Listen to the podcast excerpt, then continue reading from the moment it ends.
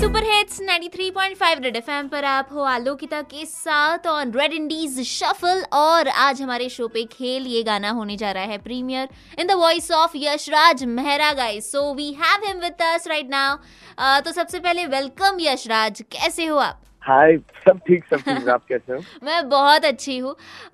तो अगर हमारे इस शो के बारे में बात की जाए तो आज आपका ये जो गाना है खेल ये ऑल ओवर इंडिया 36 सिटीज़ में प्रीमियर होने जा रहा है। And we have brought this show specially for all the independent artist so what do you feel about our this show I really think it's very very important क्योंकि जब भी like जैसे मैंने बोला बचपन में हम सारे गाने रेडियो पे ही सुनते थे और वो हम्म। सारे मूवी डोमिनेटेड गाने होते थे लाइक आइदर बॉलीवुड के होते थे या इंग्लिश चैनल अलग होता था. And the fact that independent musicians को ऐसा एक स्लॉट मिल रहा है आई थिंक वो सबके लिए एक ड्रीम कम ट्रू है. क्योंकि सबका फ़र्स्ट इंटरेक्शन ऑफ़ हमेशा रेडियो से ही होता है.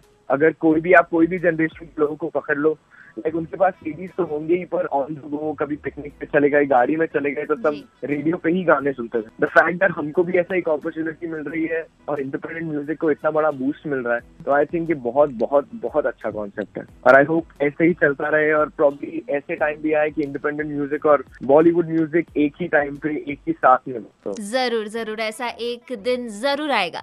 So uh, Yashraj now hip hop के बारे में बात की जाए तो हिप हॉप का चस्का कैसे चढ़ा? आप पे?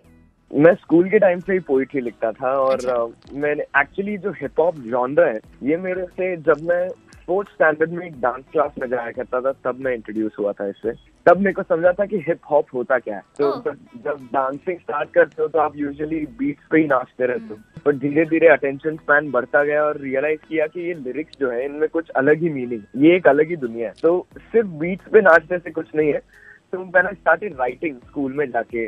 पोइट्री लिखने लगा स्टोरीज लिखने लगा तब हिप हॉप में और लाइक और डेप्थ में सुनने लगा कि एग्जैक्टली exactly ये गाने का मतलब क्या है। तब से आई गेस पोइट्री और वर्सेस में लिखते रहा हूँ। और फिर आप फील वाले अब लिरिक्स लिखने लगे हो। इनिशियली बीट से आती थी क्योंकि अच्छा। वो बीट आप अगर हिप हॉप कोई भी सुनेंगे लाइक जो अग्रेसिव बीट्स होते हैं जो ट्रैप बीट्स होते हैं वो सब बहुत बहुत ग्रूव ग्रूव कर सकते हैं उन पर नाच सकते हैं।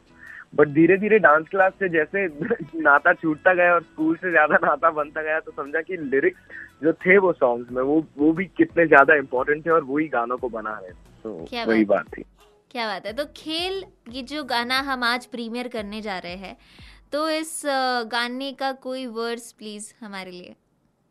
चाकू की नोक पे था सीखा क्या होता है चक्रव्यूह कोख में? जाना की धोखे पे धोखे है मौके पे मौके देने से तो सोच ले।